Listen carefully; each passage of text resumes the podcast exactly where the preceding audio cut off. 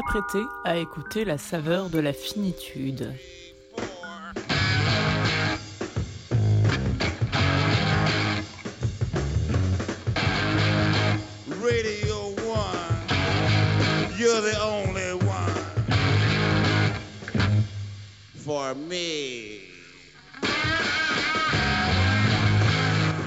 Bonjour à toutes et à tous, bienvenue dans Podcastorama, le podcast qui euh, vous en fait découvrir d'autres, au moins je l'espère. Et aujourd'hui on va parler d'un podcast dans, un genre que je crois que j'ai pas trop abordé euh, jusque là, malgré le, le nombre d'épisodes qui sont présents, c'est euh, disons l'horreur au sens large.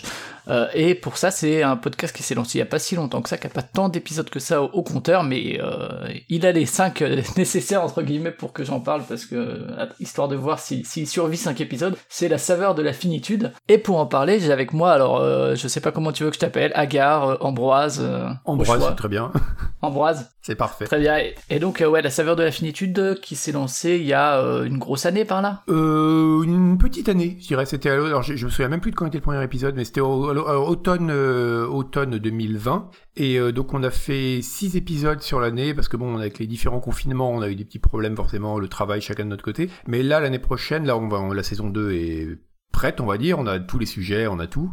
Donc on va essayer de faire un, épisode par mois vraiment euh, ce qui est le rythme qu'on voulait faire à l'origine en fait. D'accord, ouais, vous avez un but mensuel. Et donc euh, juste pour présenter un peu, donc toi tu fais pas mal de choses. Disons que si les gens te connaissent, c'est peut-être du fait que tu bosses chez Canard PC euh, principalement. Oui, oui, c'est l'activité la plus connue, on va dire. C'est ça, même si à côté de ça tu écris aussi, tu développes des trucs, etc. Mais donc voilà, des gens connaissent peut-être ta voix sur les streams de Canard PC. Est-ce que tu as un lien particulier au podcast euh, en amont? Je sais qu'aujourd'hui les émissions de Canard PC, euh, en tout cas celles qui s'y prêtent, donc sans doute pas les streams de Quake que tu faisais juste avant, mais, mais certaines émissions euh, sont diffusées en podcast. Mais euh, est-ce que est-ce qu'il t'est arrivé d'en faire avant ou même de la radio associative, euh, je sais pas. Le, stri le stream, c'est vrai que le, podcast en stream audio, enfin le stream audio de podcast de jeux vidéo serait quelque chose à creuser. Et mais donc ouais, donc nous maintenant on fait les émissions, on les a passées en podcast parce qu'on a des émissions qui sont très format euh, discussion, euh, canapé, enfin un talk show quoi, et qui se prêtent très très bien à l'écoute euh, audio. Et alors moi pour mon ma, alors j'ai fait de la radio associative ouais, quand j'étais un petit peu quand j'étais à la fac sur Radio Campus, hein, comme comme beaucoup de gens. Euh, sinon, alors j'ai pas une, à ma grande honte, j'ai pas une très grande culture du podcast. Je suis, une, enfin moi je suis vraiment une culture Radio France. Alors j'écoute beaucoup de podcasts, on va dire, euh, bon essentiellement France Culture, la NPR aussi qui est la radio publique américaine, qui a beaucoup de podcasts de très grande qualité. Mais des podcasts natifs, j'en écoute pas énormément. C'est vrai que on sait un peu, c'est pour ça d'ailleurs des gens nous ont dit qu'on avait un format qui était un format très très radio, Radio France parfois dans notre podcast.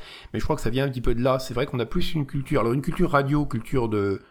on va dire de la voix, c'est certain que je l'ai.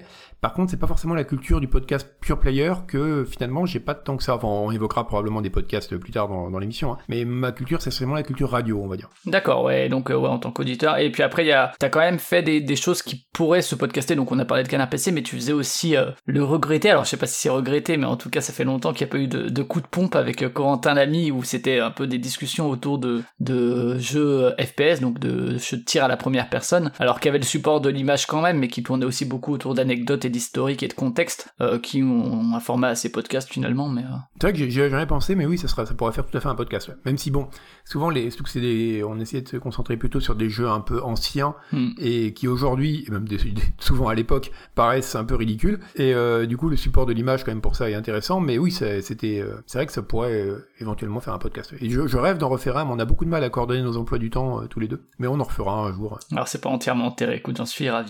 Non. Et donc, euh, donc euh, arrive donc euh, le, le confinement, etc. Et alors, est-ce que c'est la création de la saveur de la finitude, donc qui arrive effectivement? Je crois que c'était même peut-être pour Halloween le premier, le premier épisode ou quelque chose comme oui, ça. Oui, c'est ça. ça. Ouais, on l'avait, on enregistré début octobre, on l'avait diffusé pour Halloween, qu'on s'était laissé beaucoup de, on se dit que ce serait marrant. Et puis ensuite, on avait essayé de se laisser un peu de d'espace, comme c'était vraiment notre Enfin, à part pour Guillaume, donc Guillaume Béchet, de toute façon on parlera de l'équipe, hein, euh, qui lui avait une expérience du podcast, notamment avec Artefact, d'ailleurs tu l'as déjà reçu. Hum, sinon, pour nous tous, c'était notre premier podcast, vraiment, donc on voulait se laisser le temps de, voilà, comme c'était vraiment fait un peu avec les moyens du bord, euh, enregistré avec Google Meet et monté avec Audacity, tu vois, donc on s'est dit, on va se laisser un peu de marge pour, euh, pour voir si le résultat est pas trop catastrophique, et donc voilà, on, on, ça avait été diffusé ouais, à ce moment-là. Et alors, c'est, oui, c'était alors c'est pas un produit du confinement, comme il y a des idées qui sont vraiment des, des je pense beaucoup qui sont nés pendant cette période. Mais c'est vrai que ça a accéléré euh, le, la mise en place du projet. C'est une idée que j'avais en tête depuis assez longtemps. Et il y a eu des rencontres que j'ai faites, enfin des rencontres qui à l'époque étaient virtuelles uniquement, euh, que j'ai faites par internet pendant le, le confinement, qui ont permis en fait que je me suis dit mais voilà c'est exactement le genre de personne avec qui je voudrais faire ce, ce genre de projet. Quoi. Et donc euh, ça, cette idée, donc c'est toi qui quand même à, à l'instigation un peu du, du podcast, c'est ça? Oui, c'est ça. En fait, c'est une idée que j'avais depuis assez longtemps. En fait, en fait, on va en parler peut-être en détail un peu du, sujet, mais c'est vrai qu'il y a, enfin, il y a beaucoup de podcasts qui parlent de cinéma ou de littérature, notamment de littérature de genre, mais euh, c'est toujours dans une approche très critique culturelle en fait. C'est-à-dire que vraiment vous posez la question de, alors ça peut être d'un point de vue euh, vraiment purement artistique, hein, l'histoire d'un genre, comment il a évolué, ou le, la, la, critique simplement de en termes de réalisation ou de style selon le, selon le support.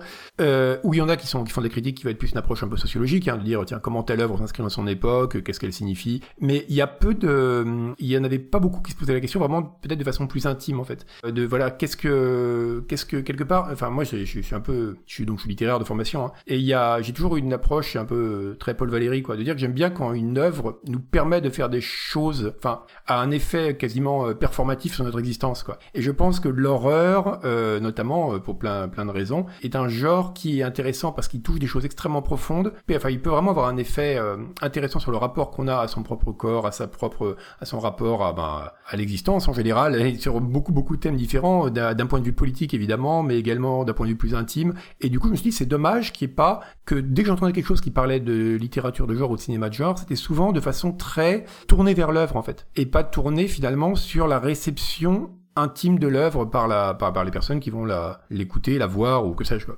Et je me suis dit, c'est dommage que ça n'existe pas. Et notamment quoi, parce que dans les, dans les studies sur l'horreur, notamment bah, des gens qu'on cite beaucoup dans le podcast, hein, des gens comme Dylan Trigg, euh, des, qui ont vraiment essayé de creuser eux ça de dire mais finalement euh, l'horreur c'est une forme de philosophie en fait il, y a, il y a et du coup c'était il y a pas il y a pas uniquement un contenu philosophique dans l'horreur comme euh, il y a bon c'est très à la mode ça c'est très France Culture, hein, de dire voilà on va chercher, on va prendre une œuvre de culture populaire et essayer de voir les thèmes philosophiques. Le grand classique depuis 20 ans, c'est effectivement euh, les zombies, Romero et l'aspect politique qui est, qui est là, mais c'est vrai que c'est une marotte un peu de. Voilà, c'est ça. Et ça, bon, je dis pas que c'est inintéressant, on peut faire des choses très très bien avec ça, mais là l'idée c'était un peu de partir bah, justement de l'idée donc du philosophe euh, Dylan Trigg qui était de dire que c'est pas qu'il y a un contenu philosophique dans l'œuvre euh, d'horreur, comme dans toutes les œuvres qui soient, c'est de dire mais euh, c'est l'horreur est carrément une philosophie en fait. C'est-à-dire que c'est vraiment un, c'est une façon non philosophique de faire de la philosophie. Et euh, c'est vrai notamment dans le corps. Bon là récemment, j'ai, vu Titan, je suis toujours pas, je suis toujours pas remis du génie de ce film, qui est vraiment pour moi un film qui montre à quel point on peut dire des choses extrêmement profondes sur l'humanité en passant. Alors c'est pas vraiment un film d'horreur, mais en passant quand même par des, des outils qui sont les outils du body horror, du cinéma de Cronenberg, etc.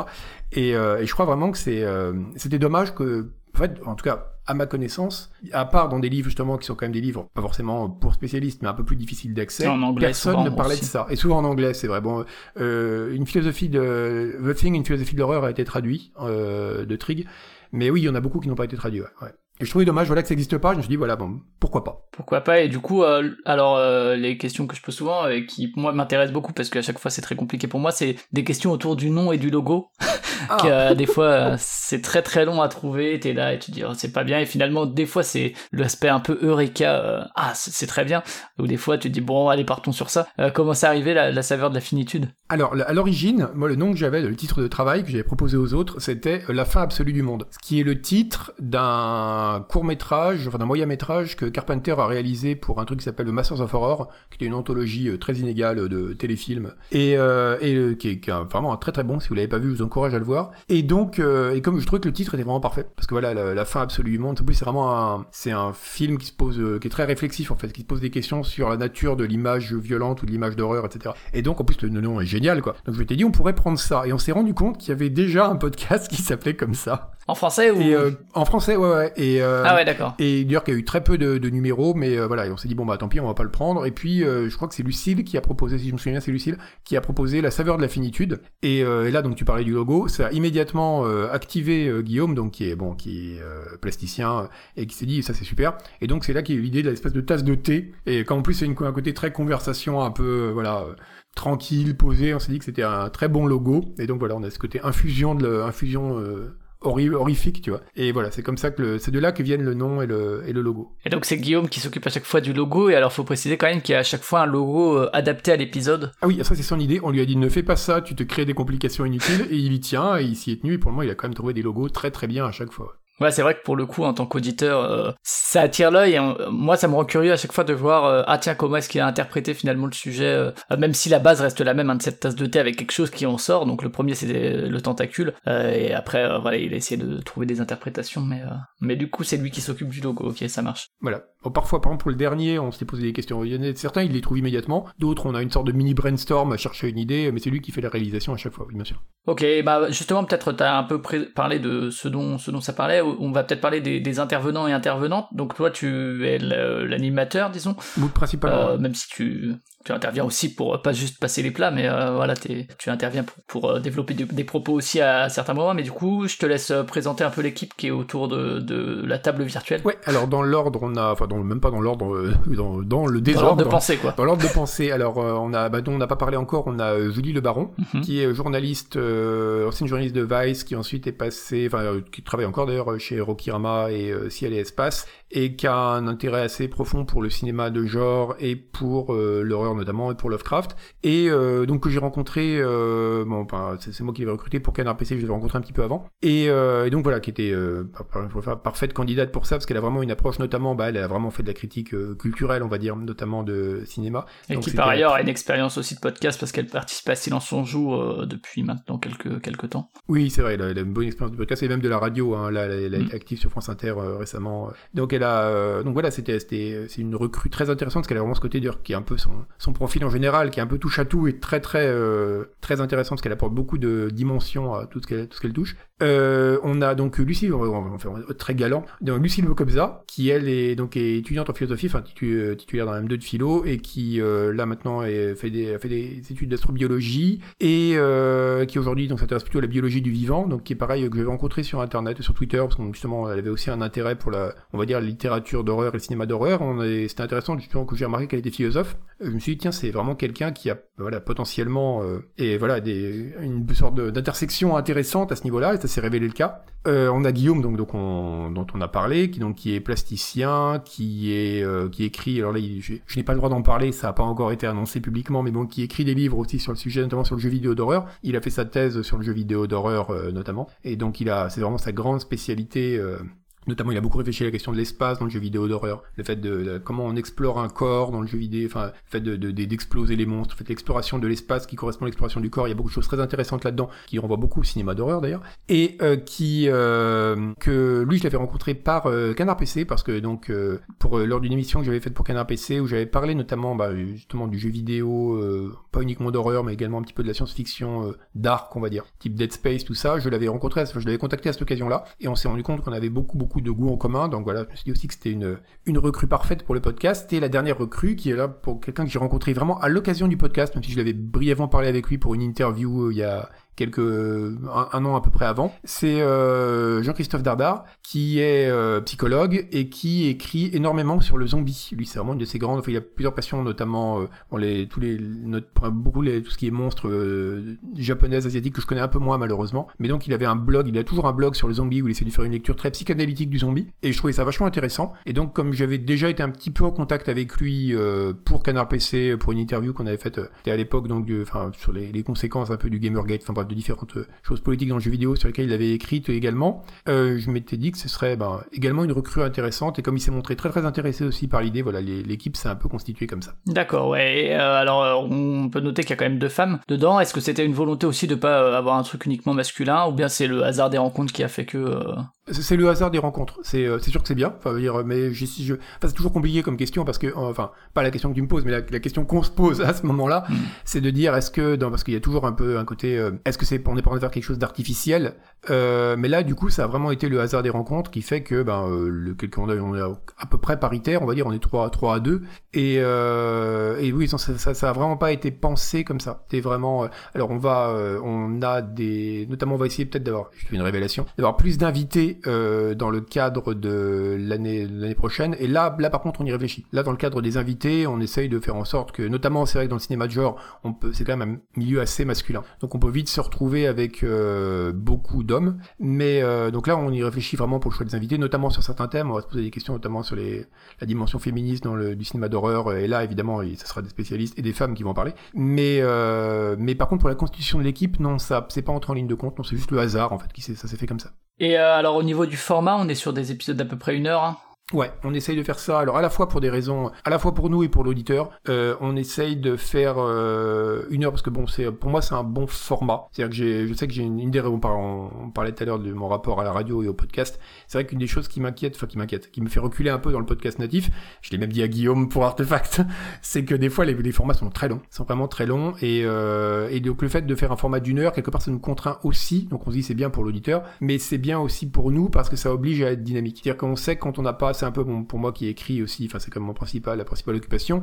J'ai écrit sur le web j'ai écrit pour le papier. Et c'est vrai que le papier, on se rend compte qu'il y a une chose qui est incroyable, c'est qu'on a la limite de page. Et on pense pas, on structure pas sa pensée du tout de la même façon quand on sait qu'on a 15 000 signes pour dire quelque chose que quand on sait qu'on a autant de signes qu'on veut. Sur le web, on peut faire des, papiers sans fin. Et le fait justement de se dire, ok, on se laisse une heure, voilà de quoi on doit, on doit parler, et c'est vraiment un moyen efficace, notamment euh, pour un podcast qui peut être un peu parfois intellectualisant, même si on essaye de toujours être accessible. Euh, ça évite les digressions, ça évite de les tunnels, c'est une bonne chose de se contraindre. Et puis après, évidemment, la question du montage. On essaye d'enregistrer quasiment dans les conditions du direct, donc grosso modo, on produit 1h20 pour une heure en moyenne. hein, euh. donc c'est il y a très peu de montage en fait. Et ça c'est aussi c'est agréable là simplement pour nous parce que c'est euh, bah, c'est du travail de montage en moins. hein. Bien sûr, ouais. Et donc l'idée c'est de publier ça euh, tous les mois dans, dans l'absolu, enfin dans, dans l'idéal. C'est l'objectif qu'on s'est fixé. Bon là pour pas mal de raisons ça a été un peu compliqué l'année dernière, notamment principalement qu'on a eu beaucoup de travail chacun de notre côté pour des raisons différentes. Et Ouais, puis les- forcément quand tu fais des, des podcasts à 5, ça demande des disponibilités de 5 personnes, donc ça contraint aussi. C'est ça. Parce que d'ailleurs, c'est vrai que j'en ai pas parlé, mais c'est aussi une des raisons pour lesquelles le limiter à une heure, c'est très bien. C'est plus facile que de demander aux gens de bloquer une journée, quoi, ou une après-midi.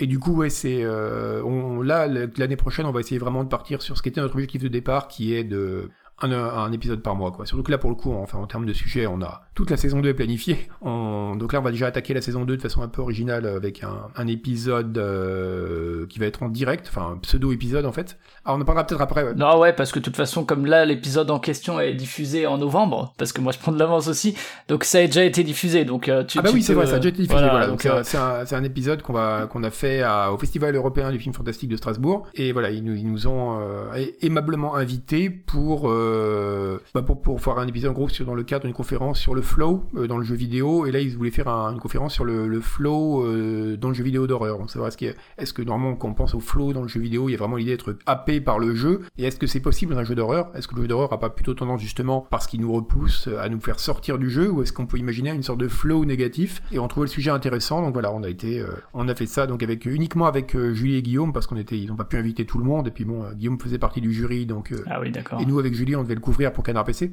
Quelque part, pour eux, c'était intéressant. Ils faisaient d'une pierre deux coups aussi. Et, euh, donc voilà, on a euh, on a pu ouvrir la saison là-dessus, ce qui est quand même euh, chouette. Pas mal plus pour un podcast qui n'a finalement qu'un an. C'était une belle opportunité. Tout à fait, ouais. Alors là, c'est passé, mais j'invite ceux ou celles qui pourraient le faire à se rendre au, FEFS, le fameux festival européen, parce que moi, je suis Strasbourg et j'ai aussi plusieurs fois été participer au, festival en tant que en tant que spectateur principalement et parfois pour le couvrir pour d'autres podcasts. Et euh, c'est vraiment une. Enfin, il y a, vraiment un choix d'une sélection de films assez intéressante euh, où tout, bien sûr, bah, comme dans tous les genres cinématographiques, tout n'est pas n'est pas n'est pas génial, mais en tout cas, euh, en tout cas, il y a plein de curiosités qu'on voit finalement que là, quoi, ou euh, ou qu'on verra que des mois ou des années après, ou qui parfois seront pas distribués en France par la suite. Donc, si si vous êtes à Strasbourg en septembre 2022, du coup l'année prochaine, euh, n'hésitez pas euh, à prévoir quelques quelques petits passages avec en plus effectivement euh, depuis maintenant quelques années une ouverture sur le jeu vidéo avec un festi avec un euh, pas un festival un concours enfin il l'appelle pas concours mais Oui,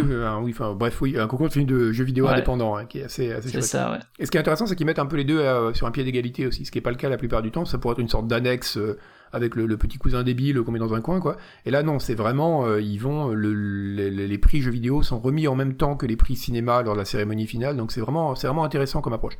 Vraiment intégrer, eh ben, toutes les formes de médias euh, un peu à égalité ou de de mauvais genre, on pourrait dire, à la fois le jeu vidéo et le film fantastique, et je trouve que c'est une très bonne, euh, très bonne initiative. Et notamment avec aussi, euh, il y a quelques années déjà, euh, des, la- parler de la réalité virtuelle et des liens entre cinéma et justement ce support euh, réalité virtuelle qui est plus souvent relié aux jeux vidéo euh, par, euh, les joueurs et joueuses en tout cas. Et donc il y avait euh, dans le même espace que les jeux vidéo effectivement des, expériences interactives euh, cinématographiques euh, avec la réalité virtuelle. Donc euh, il y a plein de choses. Et des expos et tout, donc euh, très très bien. Et du coup, euh, on a parlé des intervenants intervenantes. Est-ce que chacun chacune a un rôle un peu euh, défini à part de citer Deleuze et Foucault pour pour certains? Pour, pour Jean-Christophe, oui, ça c'est vrai. Mais c'est marrant, ça fait une sorte de running gag. Ouais, ouais. Alors, il y, y a un seul rôle qui a été vraiment clairement défini, c'est celui de Lucille qui fait la lecture des textes. Euh, parce que bon, simplement, ça s'est fait comme ça. On s'est dit, ouais, elle a une très, bonne voix de lecture, donc c'était intéressant. Parce que oui, on a peut-être parler un petit peu de la structure. C'est vrai que justement, pour éviter le côté un peu indigeste que peut avoir une conversation trop intellectuelle, euh, non seulement le- la durée est d'une heure, mais en plus on divise en trois parties, qui sont généralement trois sous-thèmes du thème principal de l'épisode, et chaque thème est ouvert par une lecture. Donc on diversifie énormément les lectures. Ça peut être à la fois, parfois c'est un, un monologue tiré d'un film, parfois ça peut être un passage du, ben, de Lovecraft par exemple, ou ça peut être un extrait d'un livre de philosophie. Enfin, ça peut, on essaye toujours de prendre des, euh, de prendre des approches, euh, des textes très différents, parfois on va dire euh, haute culture, parfois basse culture, même si j'aime pas trop la distinction. Enfin, l'idée c'est justement un peu de, de voir comment différents des, éléments très différents peuvent être, euh, être liés au sujet. Et donc chaque partie s'ouvre par une lecture, euh, donc par Lucille. Et sinon, à part ça, les rôles sont pas particulièrement définis. Non, on fait une sorte de ben de brainstorm Google Doc, bon assez classique, hein, avant avant chaque épisode où chacun note des idées. Après, on structure ça pour faire une sorte de conducteur. Et euh, voilà, y a pas, ça permet de savoir un petit peu où on va et surtout en termes de durée. Et pour le reste, euh, chacun, justement, avant, pendant la préparation de l'épisode, apporte ses, euh, bah, apporte ses idées, quoi. Alors après, il y a des, forcément, il y a des, il y a des dynamiques qui se créent de façon plus ou moins naturelle. C'est-à-dire que forcément, il y a des sujets sur lesquels une personne de l'équipe va être plus à l'aise, donc elle va un peu monopoliser une des trois parties euh, et euh, qui parlera moins pendant les autres, voilà. Mais euh, mais il n'y a pas vraiment une attribution des rôles. euh, à part moi qui fais un peu le passe, le plat, un passe-plat et lancement, et, euh, et Lucille qui fait les lectures. Évidemment, on fait tous les deux, on, on contribue aussi à la conversation. Mais, euh, mais sinon, à part ça, il n'y a pas vraiment de rôle attribué dans le podcast. Ouais, alors euh, le, le jingle, euh, ce, ce cri là, c'est qui qui a eu cette idée? Ah, ça, le- le- ah oui, le GTX, c'est qu'on n'a pas parlé de ça. on a parlé du logo, on a parlé du générique. Le générique, c'est Lucille qui l'a fait, parce que bon, elle a une, une formation, une bref formation, de musicologue aussi. Donc, et puis elle, elle- elle joue, donc du coup, c'était intéressant d'avoir, elle nous a composé ça avec différents, différents bruitages. Je crois que la sonnerie, au début, c'est la sonnerie du Crazy Horse. Enfin, elle a, fait, elle pris plein de bruits euh, très tirés d'un peu partout pour faire le montage et le, et, ce, et le cri. Je sais même plus d'où il vient. Je crois que c'est, il me semble que c'est, je ne suis plus, je crois que c'est moi qui m'avait demandé un cri. Je l'avais trouvé sur une banque de sons libre de droit, euh, mais euh, je sais même plus d'où il vient ce. Mais euh, je crois que c'est ça. Mais ouais, donc voilà, c'est euh, ça, ça a été sa création. Et après pour le reste, oui, il y a une autre. euh, on parlait des rôles. C'est vrai qu'il y a aussi cette partie-là pour la musique. C'est qu'on pour chaque numéro, enfin chaque épisode, on a une, on a un thème musical qui va être diffusé pendant les lectures et en termes et en générique de fin. Et ça, pareil, c'était une idée de Lucille qui s'est vraiment occupée pas mal de l'habillage sonore. Et donc, qui est vraiment, ben, donc, bon, évidemment, ce sera toujours des compositeurs morts il y a plus de 70 ans, hein, pour des raisons évidentes. Et, euh, et donc, du coup, on arrive vraiment, à chaque fois, elle arrive quand même à trouver des choses assez, euh, assez intéressantes et assez euh, subtilement, on va dire, en lien avec le sujet. Même si des fois, on aimerait avoir des choses plus modernes euh, et un peu plus déstructurées. Mais voilà, bon, Penderecki est pas mort depuis assez longtemps, donc on peut pas euh, vraiment y aller dans le, dans le total euh, n'importe quoi, euh, ou vraiment la musique qui aurait une dimension moins plus atonale ou choses comme ça. Mais, euh, mais on arrive quand même à, à voilà, avoir une ambiance musicale propre à chaque numéro, ce qui est aussi intéressant en termes d'habillage. C'est une façon assez simple, on va dire, de créer une ambiance propre à chaque épisode. D'accord, ouais. Et alors tu disais le déroulement, donc il y a effectivement ces lectures et tu disais trois grandes parties. Voilà, c'est ça. En gros, on fait trois grandes parties, donc on va prendre, euh, on va prendre Ça, c'est les cours de philo de terminale, ça. Ouais, alors c'est c'est pas, pas vraiment thèse, antithèse, synthèse, même si parfois ça peut y ressembler. Euh, en général, c'est plutôt avoir trois approches euh, différentes qui vont généralement s'enchaîner, euh, enfin logiquement l'une à l'autre. euh, pas forcément, parfois c'est simplement des approches un peu différentes. Là, je je sais pas, j'ai même pas de. genre, écoute, je vais réouvrir mes documents parce que je ne sais même plus de. Tu vois, je peux même pas te donner de mémoire. Un angle, le- ouais. Un angle, j'ai trouvé ça par exemple pour le dernier épisode. Je me souviens même plus ce qu'on avait fait pour le dernier. Le dernier épisode qui est consacré à la weird fiction. Consacré à la Weird Fiction. Ouais, le tout dernier, il était consacré, euh, enfin, tout dernier de la saison 1, donc, qui était consacré à la dimension, euh, voilà, politique et même libératrice de la, ou libertaire, même de la, de la Weird Fiction, ce qui était assez intéressant parce que c'est souvent, notamment en raison de Lovecraft, considéré comme une littérature, pas forcément à tort d'ailleurs, un peu réactionnaire. Et, euh, et du coup, on a donc on a fait par exemple une première partie qui était sur la question de la, déterritorialisation. Ça c'est tout à fait pour euh, pour ce fan de Deleuze qui est euh, Jean-Christophe, qui est lié à la à donc à la à la world fiction, notamment à la mutation. C'est-à-dire si jamais on transforme un corps, est-ce qu'on est libéré quelque part dans le fait d'avoir un corps qui peut explorer d'autres espaces? On parlait de Titane tout à l'heure, c'est exactement ça.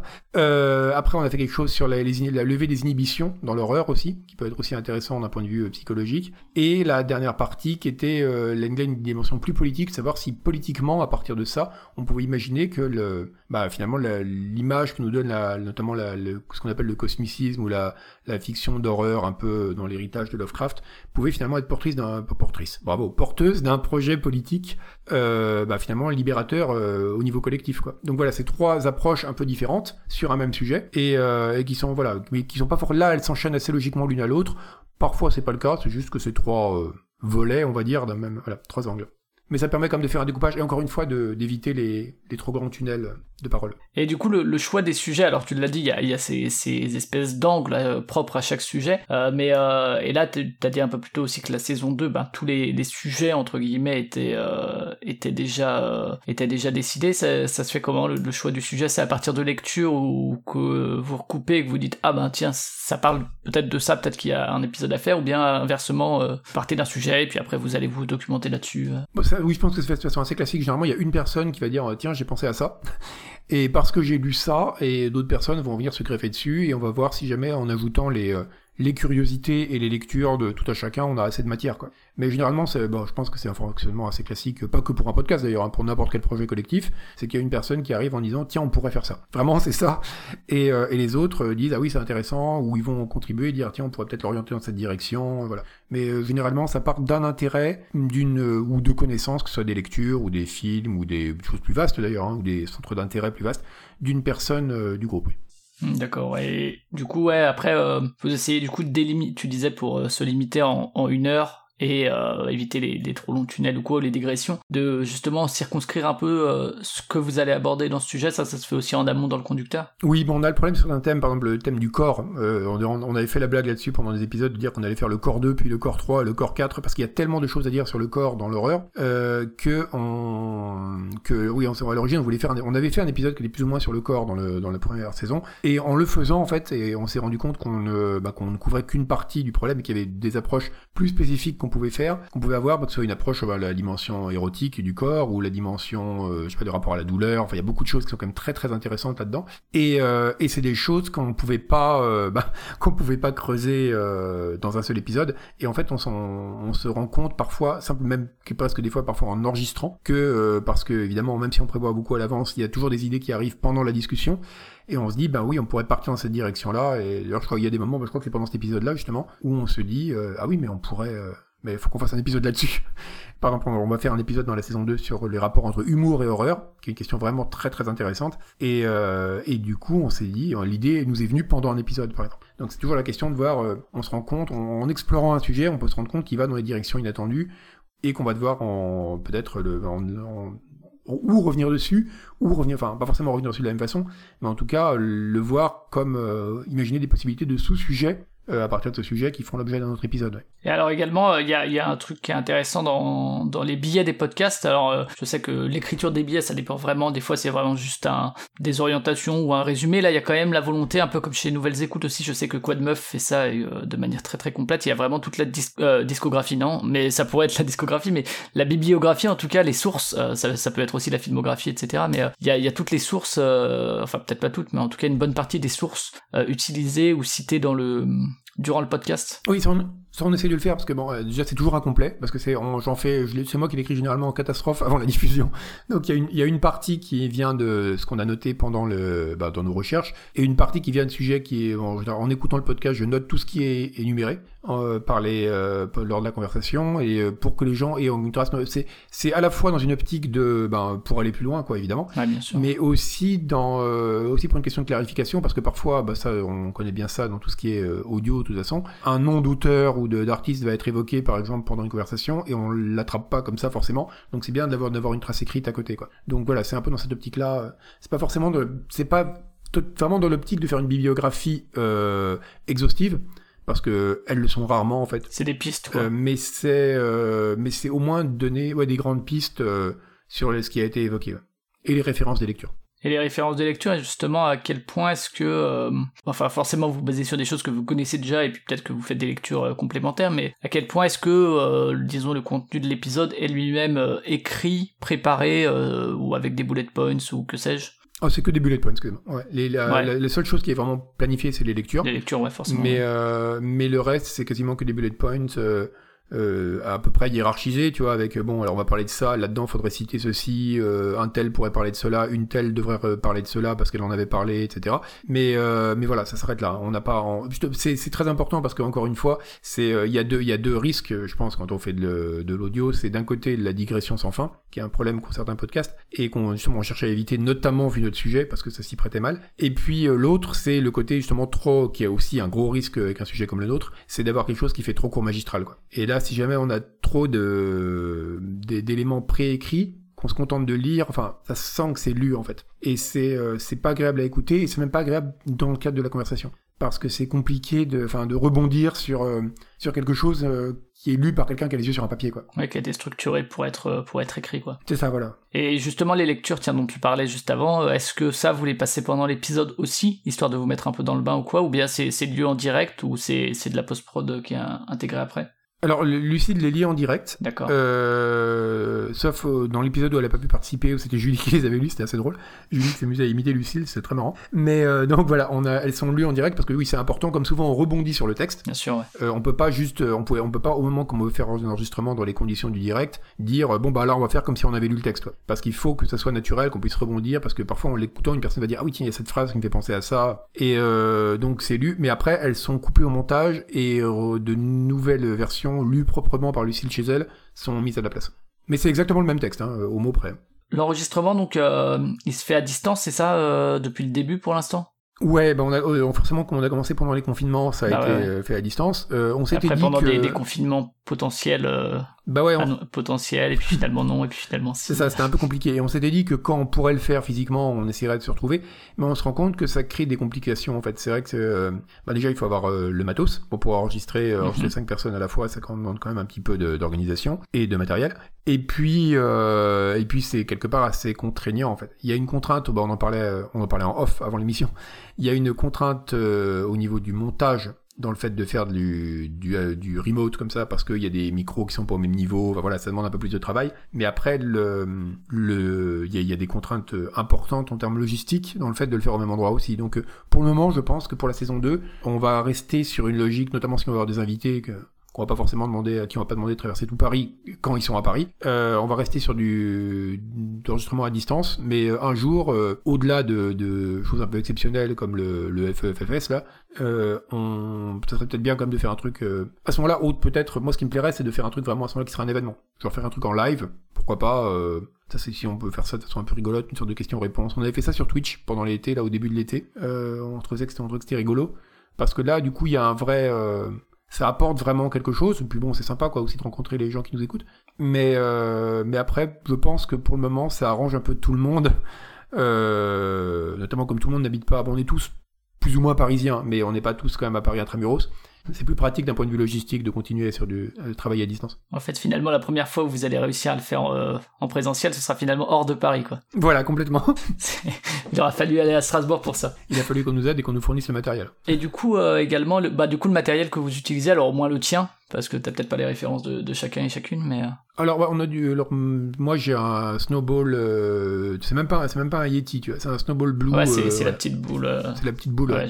Qui est, euh, bah, qui, qui fait l'affaire, quoi, on va dire. Et pour la, alors je sais que Guillaume, bah, lui qui est très fait du podcast de façon un peu plus pro, on va dire, enfin depuis plus longtemps en tout cas, euh, lui il a un, il a un Yeti. Euh, sinon pour le reste c'est très varié. Je crois que ben euh, Lucille est bon évidemment pour ses textes euh, c'est un peu différent, mais pour les pour le podcast Lucille s'enregistre avec un avec un enregistre- enfin le, un micro euh, de casque de kit main libre quoi et euh, mais d'assez bonne qualité et JC aussi et euh, le résultat est plutôt euh, pour les, le, le, le, le, niveau d'improvisation, on va dire, le résultat est quand même plutôt correct. Après, bon, il y, a un- petit travail en post-prod pour l'égalisation des niveaux, le filtrage, etc., bien sûr, hein, et la normalisation. Mais dans l'ensemble, euh, le résultat est quand même assez correct avec un matériel qui est pas, euh, en tout cas pour certains d'entre nous, pas excessivement important. D'accord, ouais, du coup, euh, chacun enregistre de son côté sa piste? Euh, alors chacun enregistre sa piste de son côté pour avoir un backup, mais sinon c'est moi qui enregistre tout en général. En fait c'est vraiment un backup de sécurité que font les gens. Sinon moi j'enregistre tout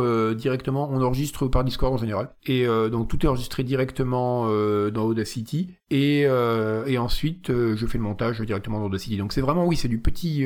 En fait on s'est en fait, énormément posé la question, c'est c'est- beau, c'est très pur et un peu naïf.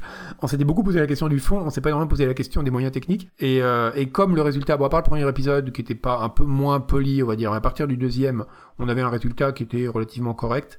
Euh, on n'a jamais, voilà, mettons que les, les, les points sur lesquels on est, on a envie de progresser, notamment en termes de structure, en termes de présence d'invités, en termes de dynamisme dans les échanges, etc.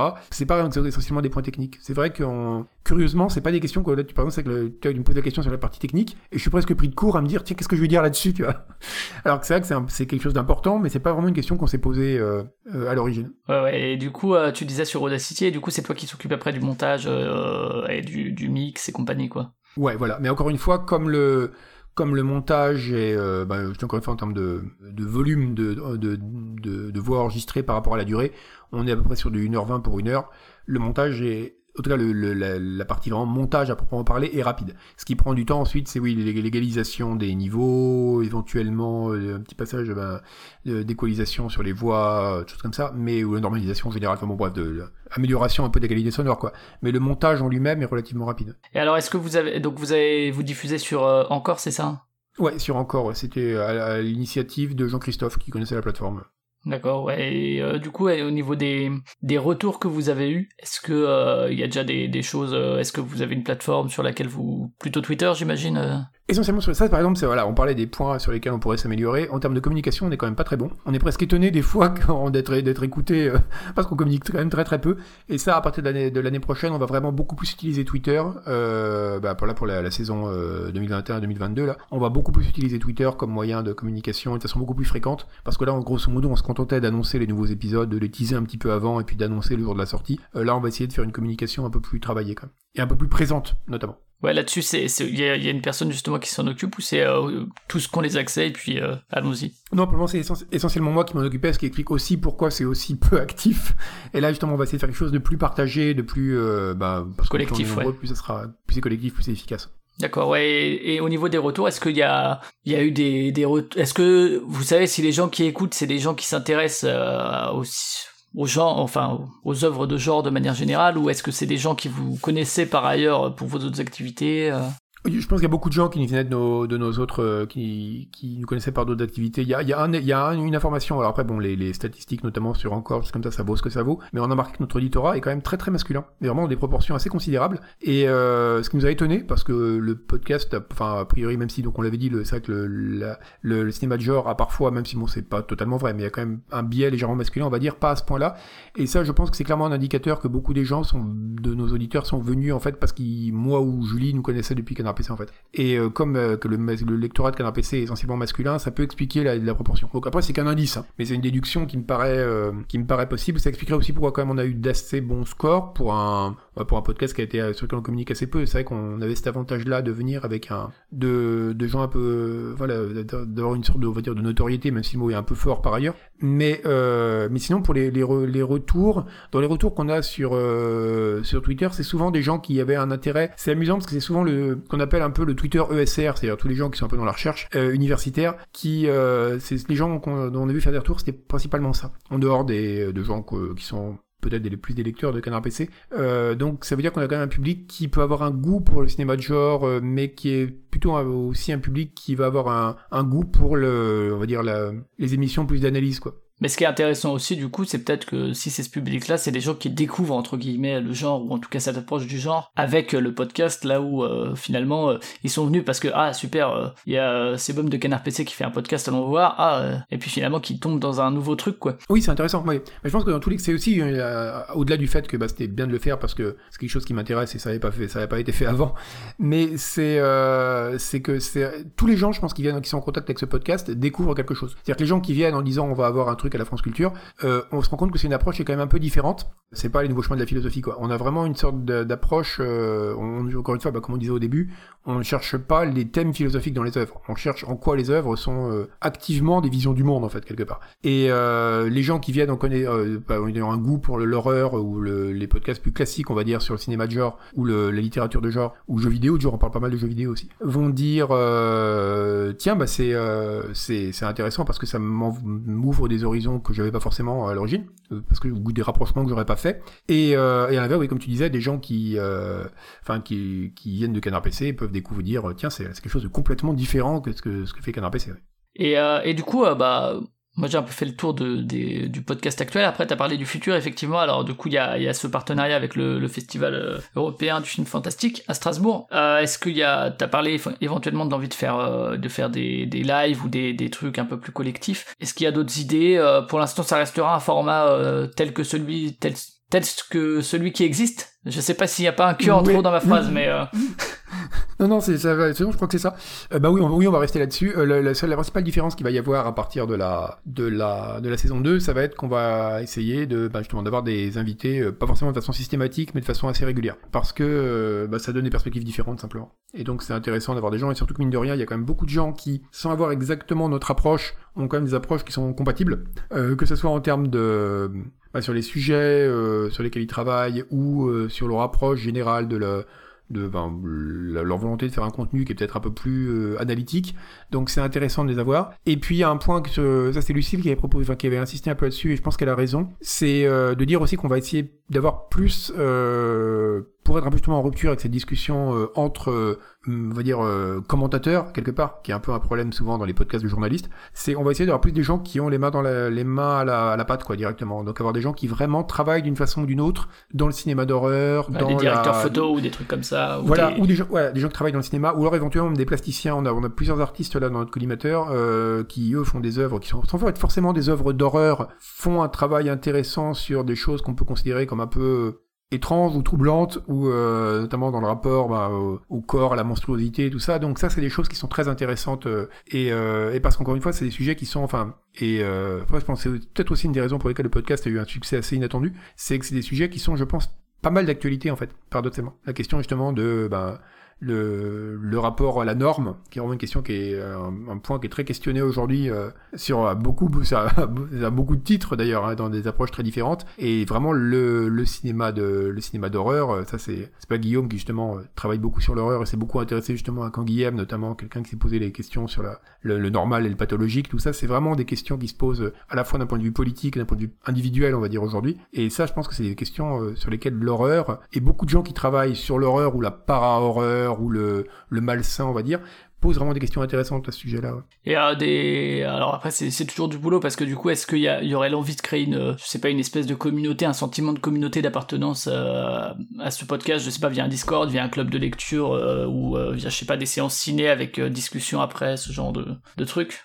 Ça, c'est des choses, oui, pour... c'est des choses qu'on pourrait faire, ouais, c'est vrai. Euh, la, question de la, la communauté, c'est une question, là, justement, je t'avais parlé d'idée des lives, et oui, c'est un truc aussi qu'on va essayer de creuser, c'est d'avoir une dimension plus communautaire, euh, parce que, euh, bah, simplement pour être, euh, bah, c'est aussi pour ça qu'on avait organisé ce qui était un peu une sorte de galop d'essai dans cette direction, le, le, le Twitch, ouais. Le Twitch, ouais, question-réponse, qui était vraiment une assez bonne idée, enfin, je pense que c'était pas mal d'avoir, euh, parce que c'est, pour moi, qui justement, est un peu l'approche, enfin, dans mon, dans mon rapport à la production de contenu sur Internet, on va dire hors texte, je suis vraiment euh, bah, dans le streaming en fait, hein, c'est un peu mon, activité. Et c'est vrai que le streaming, il y a une qualité immense, c'est qu'on a un contact immédiat avec les gens qui vous regardent, donc on sait qui c'est en fait. Et euh, parfois on sait même qui c'est quasiment individuellement quand c'est les mêmes qui reviennent, mais même au-delà de ça, on voit immédiatement leurs préoccupations, ce qu'ils aiment, ce qu'ils aiment pas, est ça, c'est une, dimension d'immédiateté qu'on n'a pas du tout dans le podcast et que j'ai un peu découvert justement en le pratiquant pour la première fois et, euh, et qui manque un peu. Donc c'est vrai que ça c'est une direction dans laquelle on pourrait aller. D'accord, ok.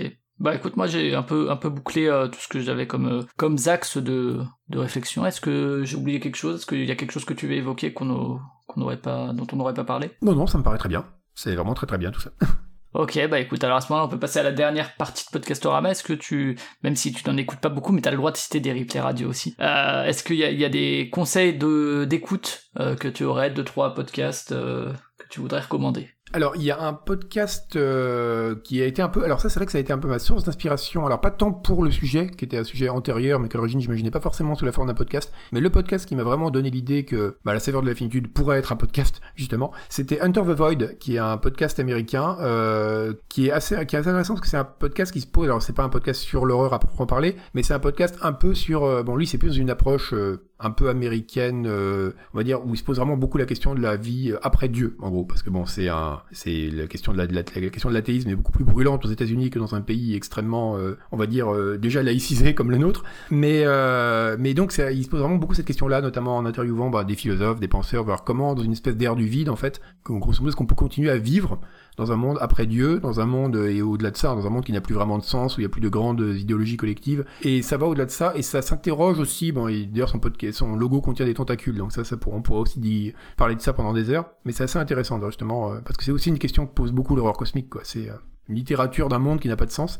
Donc c'est vraiment une de mes sources d'inspiration, on va dire, ce qu'il fait, et c'est vraiment assez intéressant. Euh, dans les podcasts, sinon, bon, alors dans les, dans les podcasts que j'écoute, bah, je vous dis la, la, la NPR, c'est vraiment pour moi euh, la radio publique américaine, notamment Hidden Brain, qui est vraiment un podcast vraiment très très intéressant, je trouve justement sur le, on va dire une approche très euh, pratique, on va dire, de la psychologie et des déterminismes psychologiques euh, dans l'existence, qui, qui est vraiment un podcast très très bien fait. Et sinon, eh ben, à peu près tous les podcasts de France Culture, qui est quand même un peu ma, la bande son de mon existence. Donc voilà, c'est essentiellement ça. Sinon, dans les podcasts français, c'est vrai que j'en ai pas écouté beaucoup. Euh... Moi, j'avais écouté un peu les couilles sur la table à une époque. D'ailleurs, ça m'avait fait rire parce qu'il y avait, euh, on avait, il y avait quelqu'un peu après le premier épisode de notre podcast, il y avait quelqu'un qui avait dit, euh, il y a de très bons podcasts français, dont euh, les couilles sur la table et la saveur de la finitude. Et je te dis, c'est fou que ce podcast qui est quand même, enfin, maintenant un monument extrêmement connu, qui a une qualité de production, de travail énorme, et nous qui ne sommes personne, on soit dans le même Twitch, j'avais trouvé ça assez rigolo. Mais euh, voilà, c'est vrai que des, euh, je, dois, je dois reconnaître avec à ma grande honte que je n'écoute assez peu de podcasts français. ouais. En tout cas, pure player. euh. Très bien, ça marche. Bah écoute, merci en tout cas de ta participation. Pour la finitude, donc c'est sur vos applis de podcast, c'est la finitude hein, sur Twitter, juste la finitude. C'est la finitude, ouais, ouais. Et c'est Twitter qui a choisi le handle en le coupant, et on s'est dit que c'était tellement bien que la finitude tout court, c'est parfait. D'accord. Et puis bah pour Podcastorama, c'est sur cultureconfiture.fr, culture avec un K, confiture pareil, sur Twitter, sur Facebook aussi, sur vos applis. Euh, on se retrouve le mois prochain pour un autre podcast. On parlera sans doute pas d'horreur, mais on, ou peut-être d'horreur, mais on, on verra. On verra, ce sera la surprise. Et euh, à une prochaine. Ciao